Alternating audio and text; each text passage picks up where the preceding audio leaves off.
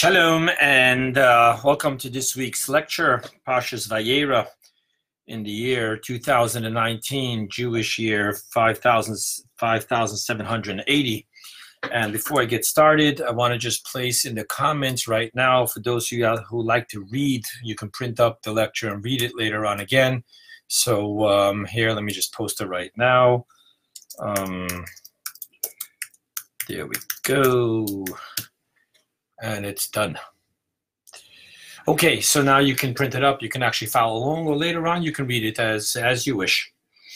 So this week's Torah portion is Vayeira, but we're going to talk about primarily, we'll also connect it to the Torah portion, but we're going to be speaking primarily about the Haftarah. And I'm jumping ahead of myself. So the title of this lecture is When Our Fire Dies, and the subtitle is Rebuilding Our Fire Within. So let's talk about the practical issue, because that's our job here. Our job is to get mystical only for the sake of getting practical. Any mysticism that doesn't lead to pragmatic change in life behavior isn't really what mysticism is all about. So let's just talk about it on the very practical level. You know, concerning emotional experiences, very often we say Hazman Oseh Shelo. Time does its thing. That's what happens. Now emotions, why is that? Because emotions are like fire that needs to be consistently renewed, or time will do its thing to our emotions, which primarily means that slowly but surely it will weaken our emotions, take the commitment out of our emotions until we get to the emotion gets to utter extinction. Now, what's important to know is this is not a bad thing. This all depends about which emotions we're talking about. For example, if we're talking about some negative emotions, well, that's beautiful. Let's take an example of anxiety. If we don't feed it, you know, the saying that you hear most often from the therapist about any such emotions are, every emotion has two wolves, the white wolf and the dark wolf, the black wolf. And it's all going to depend on which one you feed. The one you feed gets stronger, the one that you don't feed gets weaker. So same thing with emotions. You can decide whether you want to strengthen them or weaken them. Emotions are not hardwired, they're softwired. And we can change them, we can give birth to new ones, we can weaken them, we can grow them, we can evolve them, we can devolve them. It all depends on whether we continue to fuel the emotion or not. So that's why we say that Hazman Oseh Shelo, time does its thing, because if we don't feed it and we don't take care of it, time will weaken it. Now, this is concerning the emotions we have with ourselves, the emotions we have in our relationships, and it also is concerning the emotions we have with God.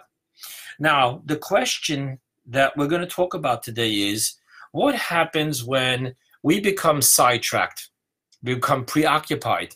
You know, life is busy. Life has a lot of demands, practical demands, you know, maybe the ones that we would rather not be dealing with, but we have no choice but to deal with them. And because of that, we sometimes can forget about our relationships, or we don't invest in our relationships, or we take our relationships for granted, and thus Hazman Oseh Shelo, time will do its thing to our emotions and commitment in our relationships. And therefore, when we talk about the fuel to the fire, we talk about our fire dies, we talk about rebuilding our fire within, what happens if it came to a point where our fire died? We don't know what happened. One day we just wake up and all our emotions that were so passionate aren't there anymore. And we wonder, is it past the point of no return? Or can we rekindle and then rebuild? That's what we're going to talk about in this lecture. Now, as you know, my lectures are based on the teachings of the Rebbe, blessed memory. This is based on a mimer, a mystical teaching of the Rebbe that the Rebbe delivered on the Shabbat in 1965, exploring the mystical and our personal and practical dimensions of the story of Elisha the prophet. Elisha was the student of Elijah the prophet, by the way. He was helping the wife of another prophet whose husband had died, and she and her children were left poverty-stricken. We're going to soon talk about that story in just a moment. However, I want to give a general introduction, which the Rebbe actually quotes of a teaching in this specific teaching. Stories. Why does the Torah tell us stories? The Torah is primarily a book of law, a constitution, a guidance. The very word Torah comes from the word hora'ah, which means a lesson. So why is it telling us stories? And thus, we know, especially in the written Torah, and I don't just mean the written Torah is not just the 5 books of Moses, it's the 24 books that make up the Pentateuch, the prophets, and the scriptures. Every story that's in there, Torah is eternal. And if Torah is eternal, then a story in the Torah needs to be an eternal lesson, not one of history, but one of talking to me in the here and the now, talking to you in the here and the now, giving you guidance today. Every detail of that story is eternal. So thus we have to find every detail and character of the story within ourselves. There's the Elisha within ourselves. There's the widow within ourselves. There's her 2 sons within ourselves. There's the poverty stricken. There's the miracle. All of that exists within. And thus, we also need to know that the Torah speaks not just of the practical story as it is told, but there's also the mystical dimension. And thus, there's an interesting teaching from our sages that says as follows, and I quote it to you. It's from the Shaloh HaKadosh. He writes as follows, "The Torah speaks in essence primarily of the upper supernal realms and only secondary of the lower physical realm." Thus, every time we read a story in the Torah, we're not just talking about the physicality of the story, but everything in the physical world is a reflection of the spiritual world. When we take it into the spiritual world, then we're not talking about the Elisha that lived thousands of years ago. We're talking about you and I that are living here today. Now, that is what we need to do. So, A, we need to find out the esoteric, mystical meanings behind the story, and specifically through this we will find out what the story means to us in the modern day, the today, here and now. Okay, now let's talk a little bit about Haftorah. I want to tell you a little bit what Haftorah is. So as you know, on Shabbat we take out, it's one of the 3 times a week that we take out the Torah and we read a Torah portion. Now after the Torah portion is read, we reread the last verses called Maftir, leaving, ending. And the person who gets called up for Maftir then reads a portion from the prophets or the scriptures, and he reads what's called a Haftorah. What is the history of the Haftorah? Because Moses and Ezra describe in different generations, what they established is the reading of the Torah. So where did the 5 books of Moses, so where did the Haftorah come along? So a little bit of history. You know, we're not that far from Hanukkah. This story actually, the origin of Torah actually has to do with the infamous King Achashverosh of Hanukkah. In the year 168 BCE, this Achashverosh IV, he actually decreed that it be forbidden by penalty of death for the Jewish people to study the 5 books of Moses.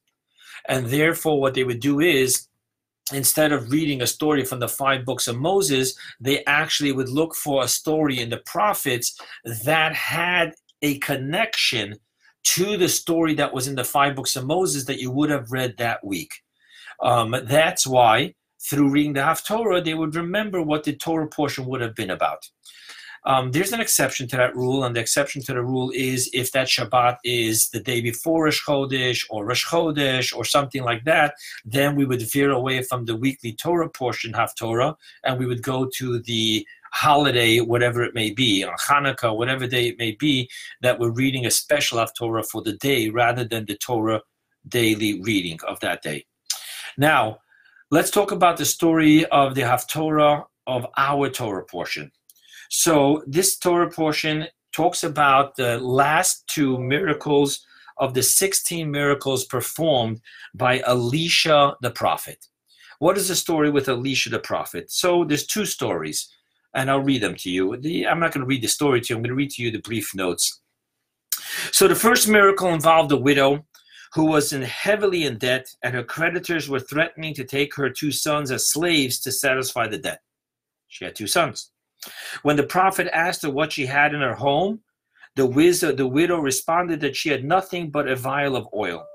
Elisha told her to gather as many empty containers as possible, even borrowing from neighbors and friends as well. The commentaries tell us that she even took broken vessels, and she should pour oil from her vial into the empty containers. So it's one little vial, and a miracle is happening that the oil does not run out. It keeps on filling, one vessel after another vessel after another vessel.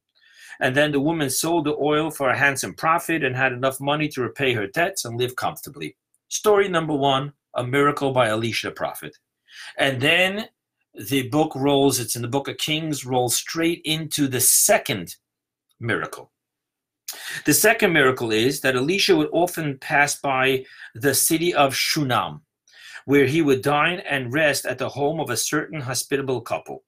The couple even made a special addition to their home, a guest room designated specifically for Elisha, the holy prophet, to use. When the prophet learned that the couple was childless, he blessed the woman that she should give birth to a child in exactly 1 year's time. And indeed, 1 year later, a son was born to the aged couple. Now, a few years later, the son complained of a headache, went to lay down, and died shortly thereafter. The Shunammite woman laid the lifeless body on the bed in Elisha's designated room and quickly summoned the prophet. Elisha hurried to the woman's home and miraculously brought the boy back to life. That is what this week's Haftarah is made up of, these two stories. Now, the connection between the second story and the Torah portion makes very much sense. We're talking about a woman who is childless. What is our Torah portion talking about? Sarah, who is childless, who was given a blessing and a miracle by God, and she gives birth to her son Isaac. So the connection is there. Miracle of a childless woman having a child. The Torah portion, Sarah is childless, God promises her and Abraham a child, and she gives birth to a son, Isaac. The question is, what is the first story? Why do we read the first miracle, the story about the oil and the poverty-stricken? What is that about? Where is there a connection between that and our Torah portion? So that's the first thing we need to understand. And we also need to understand what is the eternal message of that story. We're going to focus on the first story, okay? And let's start the lecture now. That was the introduction. So as you know, I always start with giving you a list of the mystical concepts we're going to talk about before we bring it all back to the practical, answer all the questions. So here is the list. It's just 3 topics we're going to talk about on a mystical level before we bring it back home. Number one, rereading the story. I'm going to reread to you that story, but on a mystical level, which makes it very personal. Then we're going to talk about the empty vessels. Remember that Elisha told the woman, the widow, to go ahead and get empty vessels, bring all her empty vessels, get from her neighbor's empty vessels, and they would miraculously fill with the oil that she should be able to sell. What are the empty vessels? Our empty vessels. And then the last thing I want to talk to you about is the mysticism of the sick. Everything that exists physically exists spiritually. Thus, if there's a physically concept of a person who is a sick person, thus we need to know that spiritually there's the notion of a soul being sick. What does that mean, the soul is sick? And now, let the amazement of Chassidus begin. So let's reread the story. I'm actually going to read to you the verses. I'm going to quote phrases of the verses of the first story and explain their mystical meaning. As a general introduction, before I start working on the actual phrases and show you what they mean on a mystical level, share with you that I want to just tell you that the general first story of the widow of the prophet, the student of Elisha, crying to Elisha that her husband died and that she's poor and that her children are about to be taken slaves by her creditor, really is talking about how our soul, every single night when we go to sleep and it ascends to heaven, how the soul cries out before God. The widow cries out before Elisha. The soul cries out before God about her distance and separation that she experiences from God when she's here in this physical world, in the physical body. So now let me read to you the first verse that we're going to dissect, phrase by phrase. And one woman of the wives of the disciples of the prophets cried out to Elisha, saying, "Your servant, my husband, has died. You know that your servant did fear the Lord, and the creditors has come to take my two children for himself as slaves. Okay, let's talk about this now, phrase by phrase. Let's start with the word one and one woman. What does the word one mean? The one refers to the soul, which is one with God. What is the woman referred to? The woman refers to the soul, as the verse states. We sing it in our Friday night Woman of Valor. Isha Yirat Hashem, a God-fearing woman. This refers to the soul. So the soul is God-fearing and it's one with God. So the woman who's crying out to Elisha is actually our soul. Now, of the wives of the disciples of the prophets, what is the definition of prophecy? The definition of prophecy simply means to be open to receive and hear the word of God. Thus, the soul truly is, in the sense, a prophet, because the soul is our godly soul within us is always open to hear the word of God, to perceive God, and to live in the revelation of God. Thus, this woman, the soul within us, with the verses identifying the soul. Number one, she's God-fearing. Number two, she's united. She's one with God. Number three, she is a prophet, which means that she is open to perceive, to receive the revelation of God. Cried out to Elisha. Now, what does it mean, cried out to Elisha? Who is Elisha, metaphorically speaking? So Elisha actually is made up of two words, Elisha. Keili means my God. Shah, Shin Ayin in Hebrew, means to turn to. As the verse says, that God turned to Abel's sacrifice, it uses the word Sha'ah. It turned. Now what that means is that the soul is crying out to Keili, my God. The word is not Keili, it's not K, it's E, but I just don't want to say God's name in vain. So Keili, the soul is crying out, my God, Shah, turn to me, help me. Why help me? What does the soul need help from God with? Your servant, my husband, has died. Now, the Hebrew word for my husband is ishi. Ishi is made up of two words in Kabbalah. We divide it into two words, esh, Yud, the fire of the letter Yud. What this refers to is the blazing of flame love of the soul for God, to become one with the Yud of God. What does the Yud of God represent? The emanation of wisdom, the supernal wisdom, which is the absolute transparent home of the essence of the infinite light. Thus she cries out, Ishi, the fire within my soul, the fire that always wants to connect completely with God, the blazing love, has died. And thus, she's crying out. And you know that your servant did fear the Lord. What does that mean, your servant did fear the Lord? So again, the soul is talking about itself. And the soul is saying, I did fear the Lord. Now here is another Kabbalistic twist on the Hebrew word. The word for fear that she uses here is Yore. Now, the word Yore is made up of Yud, Reish, Aleph. Switch the Reish and the Aleph, and you have the word Ya'er. Ya'er means to illuminate. The soul is crying out to God that originally, not only did I have the capacity to become one and receive the revelation of the ineffable tetragrammaton of God, God's name, but I even had more power than that. I had the capacity to actually bring the essence of God, to illuminate into the name of God. Thus, I wasn't just a receiver, I was even a participant in the illumination, the revelation of the essence of God. That's what the soul is saying. And therefore, now he's saying that I don't have this anymore. My fire has died. Even though that this is the soul, the woman of valor, the woman of fearing God, and this is the ishi, the fire of the Yud, the love, the passionate love, not only the recipient, but even a participant in the illumination of God, Yo'er, to illuminate. Nevertheless, she cries out, all this has died. I am left in utter darkness, distance and hidden from my connection to God. Why?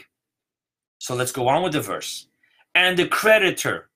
The word the verse uses for creditor is Noshe.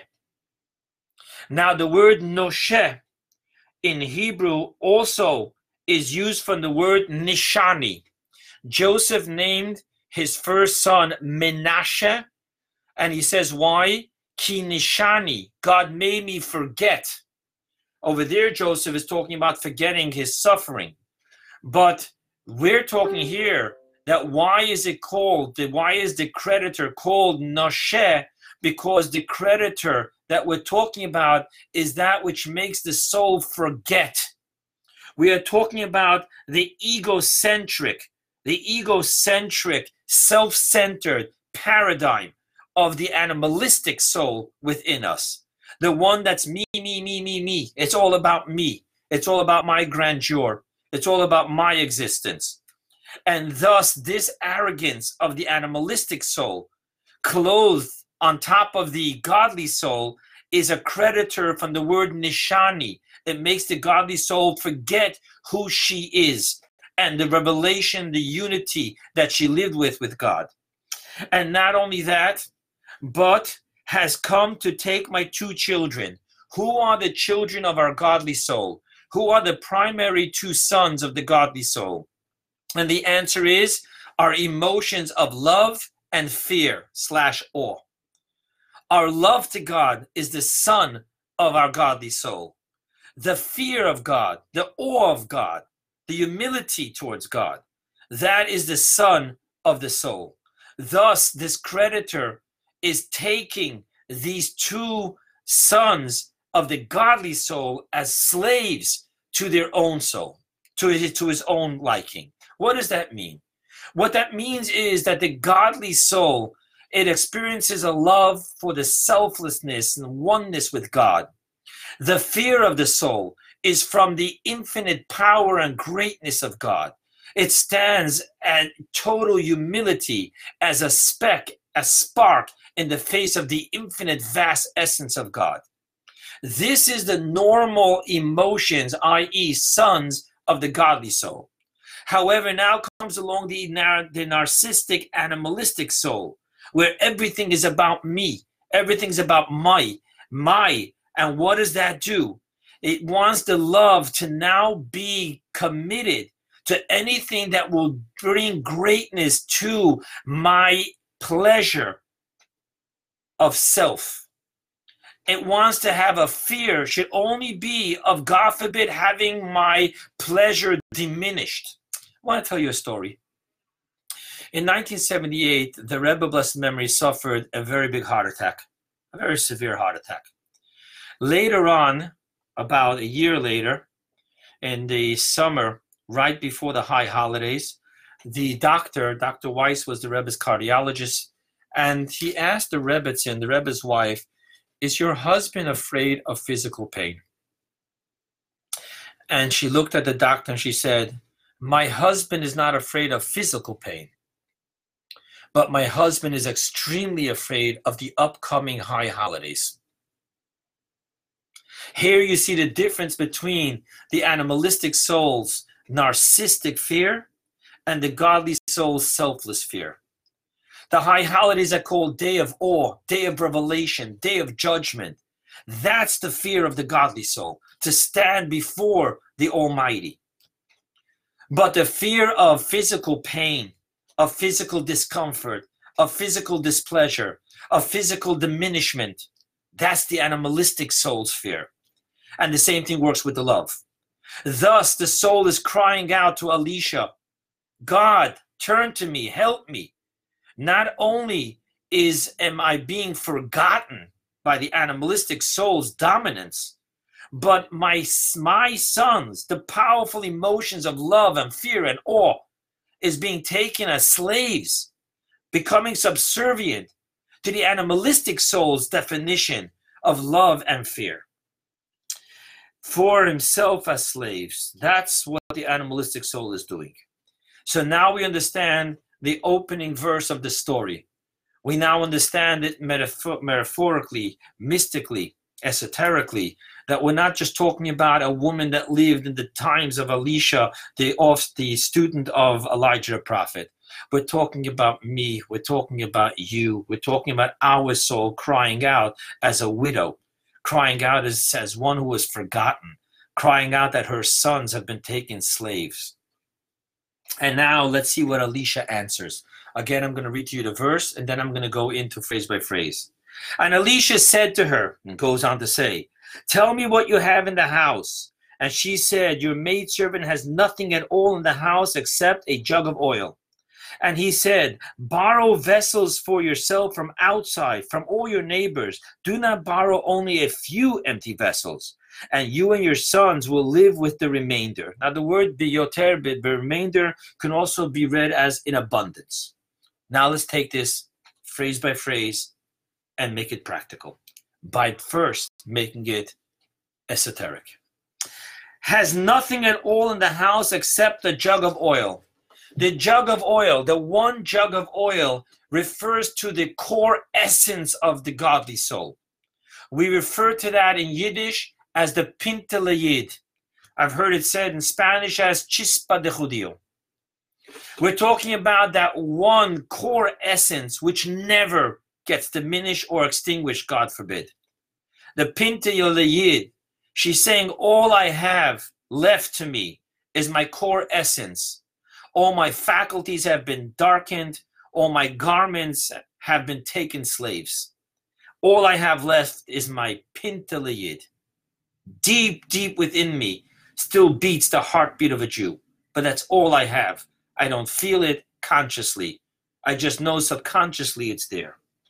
So what does Elisha say? Elisha says, go borrow empty vessels. Okay, what is empty vessels?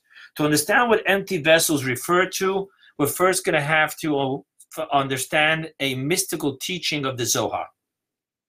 The Zohar in volume 3 says, Rav said in the heavenly yeshiva, Rav's soul, when it ascended into the heavenly yeshiva, the Torah study hall, he said as follows, and I'm going to quote, "A log that will not catch on from the fire, splinter it." The log is too thick. Got to break it into little pieces so the fire can begin to catch on and consume it.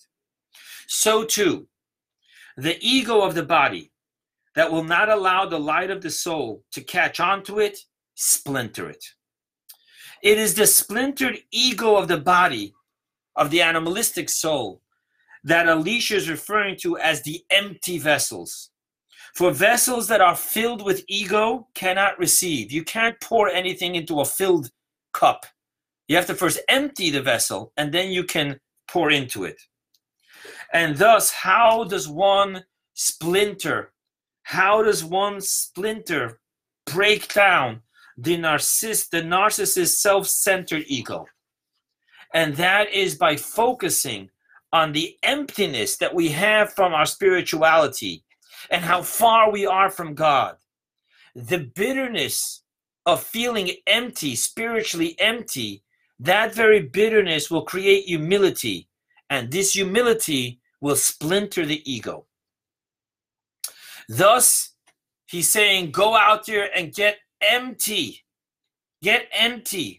All the ego, all the narcissism has to be broken in order to be able to have it become a conduit, a transparency to the godly soul, so that the godly soul can be the one that dominates our emotions, our paradigm, our thoughts, our speech, and our action. And for that to happen, we're going to have to crack and splinter that heavy log of ego, of it's all about me, I am the center of the universe, and everything I do has to be to my benefit. And then, once we can have the empty vessels, then Elisha says, and you and your sons, meaning the essence of the soul, and the love and fear of God of the soul, will live in abundance. Now, what does that mean, mystically speaking, will live in abundance? What abundance? So here I want to quote what King Solomon said in Ecclesiastes chapter 2. "And I saw that wisdom has an advantage over folly, as the advantage of light over darkness. This advantage, we're talking about abundance. Now, Chassidus explains that King Solomon is not just talking about that light has an advantage over darkness. Duh. Wisdom has an advantage over folly, of course. Rather, Chassidus says, read deeper. King Solomon is saying that the light that comes from transformed darkness, if we can take darkness and transform it into light, the light that comes from darkness has an infinite advantage over normal light itself. So there's light and there's darkness. Light is greater than darkness. But then you start working on splintering, refining, and transforming the darkness itself into light. Now you'll end up with a light that is greater than any original light.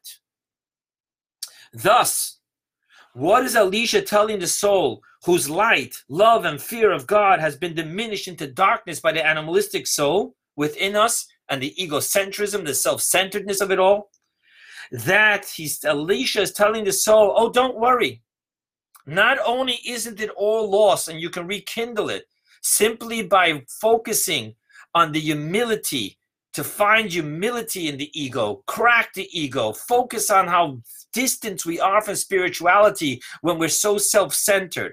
And that bitterness, that realization itself will cause a bitterness that will splinter the ego. And suddenly the whole hoo-ha of who I am, we start realizing,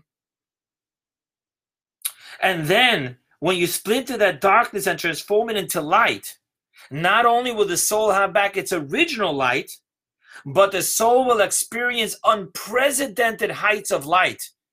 Because now the soul has not only its own light, which was always light, it even has the light that's been transformed from darkness, of which King Solomon says, I see the advantage of light that comes from darkness over light itself. Now we can understand very simply how this story of the Torah is an eternal story with a timeless lesson, which are as pertinent to us today as they were throughout all of history of mankind, speaking to us about our soul struggles and our relationship with God. Suddenly, when we read this story, we're not reading of an ancient widow talking to the prophet, having a miracle done. We're talking about how we, 6 days a week, exhausted from trying to make a living, exhausted from the rat race. Shabbos, we take our siesta because we're so exhausted. And if we're not sleeping on Shabbat, we're struggling with, what am I thinking about? Am I thinking about all the meetings I had last week? What am I going to do next week? What am I going to answer this guy? How am I going to turn this into a gold mine? How am I going to cover my bills? Our spirituality has turned into darkness. Our life has become self-centered, not in an evil way, in a survival way, but self-centered nonetheless. And thus the story is that the soul cries out to God, what has become of me? Is that what I have become now? I'm stuck in a body who needs to eat, who needs to have a roof over its head, clothing. It has bills, kids' tuitions. And that's what I'm stuck doing all day, earning money. What happened to me? Where's my praying? Where's my Torah study? Where's my spirituality? Where's my self-centeredness? Where's my love for God? Where's my fear for God? Where's my basking in the aura of God? Where's my relationship with God? And Elisha says, don't worry, because from your darkness that you're now experiencing shall come forth an even greater light. And the way we're going to do this is, first we're going to go ahead and grab the bull by the horns. We're going to take the very darkness of the ego and we're going to work with it. We're going to splinter it. We're going to start thinking about reality. We're going to start thinking about what we started fighting for, to be really spiritual human beings living in light and realizing how empty we have become. And then using this feeling of bitterness to splinter. So I'm not such a big macher. So I'm not the smartest person I thought I was. I'm not the most beautiful person that I thought I was. And I'm not the most intellectual and then powerful and wealthy. What is it all? Nothing's coming with me in the grave. The true definition of light is my relationship with God. What happened to that? And that wake-up call, that station identification, will create a bitterness that will be able to create a humility and splinter that thick log of ego. And by doing that, not only will the soul return to its capital and from there dominate and shine upon us in the way we think, in the way we feel, in the way we speak, in the way we act, but it will receive unprecedented light that came from the darkness. By the way, just to be practical for a moment, not in my notes, what does it mean, the light that comes from darkness? I just want you to know that a spouse who is tempted with betrayal and overcomes the betrayal and remains committed will come home and experience an unprecedented love for their spouse, because they had to dig deeper into their commitment in order to overcome temptation. Thus, the light that comes from darkness is greater than the original light itself. Let's move along now. What does it mean, our empty vessels? I want to give another interpretation that I saw in another teaching of the Rebbe about empty vessels. So in Kabbalah, the word empty vessels actually means that there is no feelings and there's no intention.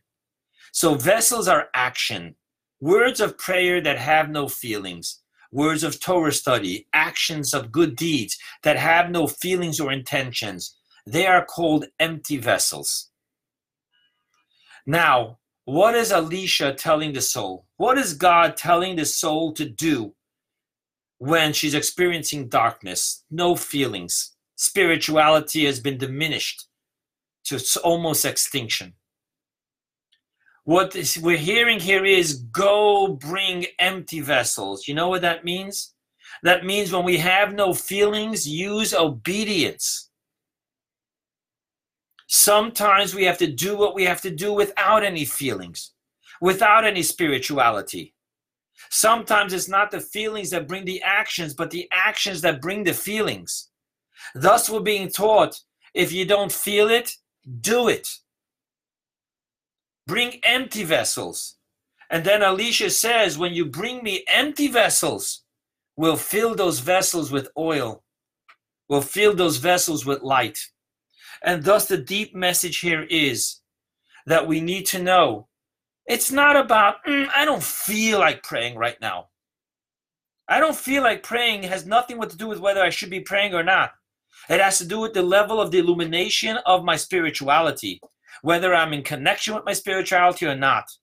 And when I'm not in connection with my spirituality, what more important time is there to do something about that? So if I'm not in the mood, the answer is not I'm not going to do. The answer is I'm going to do with obedience. And the very doing with obedience, the empty vessels, is what draws and fills itself slowly but surely with feelings and intention and light. Let's go to the next topic. What does it mean, sick? So, why am I talking to you about sick? Because I told you that the Torah portion of this week talks about how Sarah the childless was granted a child, Isaac. But that's not how the Torah story begins. The Torah story begins with the fact that last week, at the end of the Torah portion, Abraham, at the age of 99, circumcised himself. Now, this Torah portion begins 3 days later. The third day after the circumcision, Abraham was sick with pain. He had a surgery. He performed a surgery on himself. And thus, the Torah tells us that God came to visit him, fulfilling the mitzvah, the commandment of Bikur Cholim, visiting the sick. And in this visit, God heals him. So now, let's talk about the story on even a different dimension. The story of sick, the word for sick in Hebrew is the word choleh. Chole is made out of four letters, Chet, Vav, Lamed, Hey. Now in Hebrew letters, each number has a numerical value. Chet is 8, Vav is 6, is 14, Lamed is 30, is 44, Hey, 5, is 49. So the word Chole, which means sick, is the numerical value of 49. What does this mean? So Kabbalah goes on and tells us, we know that there are 50 gateways of understanding. It is through these mystical, supernal 50 gateways of understanding that we perceive God, connect with God, and are illuminated by the divinity of God. However, the first 49 gateways we can achieve through self-refinement, prayer, Torah study, and mitzvot, good deeds. However, the 50th gateway, in which is housed Atika Kadisha, the essence of the supernal crown, the 50th gateway man cannot achieve from his own work. It needs to be given to him as a gift from God. Thus, you will remember when the Jewish people came out of Egypt, for the next 49 days, they were preparing themselves, ridding themselves from gateway of impurity, going into gateway of understanding of divinity. And then what happens on the 50th day? The 50th day is when God descends upon Mount Sinai and gives them the 50th gateway, the essence, the Torah. Now we'll understand what the mystical concept of a soul being sick is. A soul who only experiences the 49 gateways. This is not only, I mean, this is huge. 49 gateways of understanding. But because the soul does not have the essence understanding, only the revelation understanding, only the lower 49 gateways, thus the soul feels sick. Thus God tells Abraham, before he circumcises himself, Veheye tamim, you will be complete through this mitzvah of circumcision. Because when you remove your physical foreskin, and I will move the spiritual foreskin of your heart, then what will happen is I will be able to visit you and give you the 50th gateway. Thus Abraham on the third day after the circumcision was sick. He only had still 49 gateways. Came along God and said, now is the time to heal you, i.e. give you the 50th gateway of understanding. And thus you will be complete in your unity and oneness and subserviency and commitment and transparency to God. Now, we're talking about huge stuff here. 50th gateway of understanding, just that you understand what we're talking about. Moses achieved it on the last day of his life. He was buried in Har Nevo. Nevo mystically stands for Nun Bina, the 50th gateway of understanding. So we're talking about a gateway which is way beyond our reach. But nevertheless, Abraham is one of our three patriarchs. And according to Jewish law, the patriarch, the father, inherits to his son everything he has received.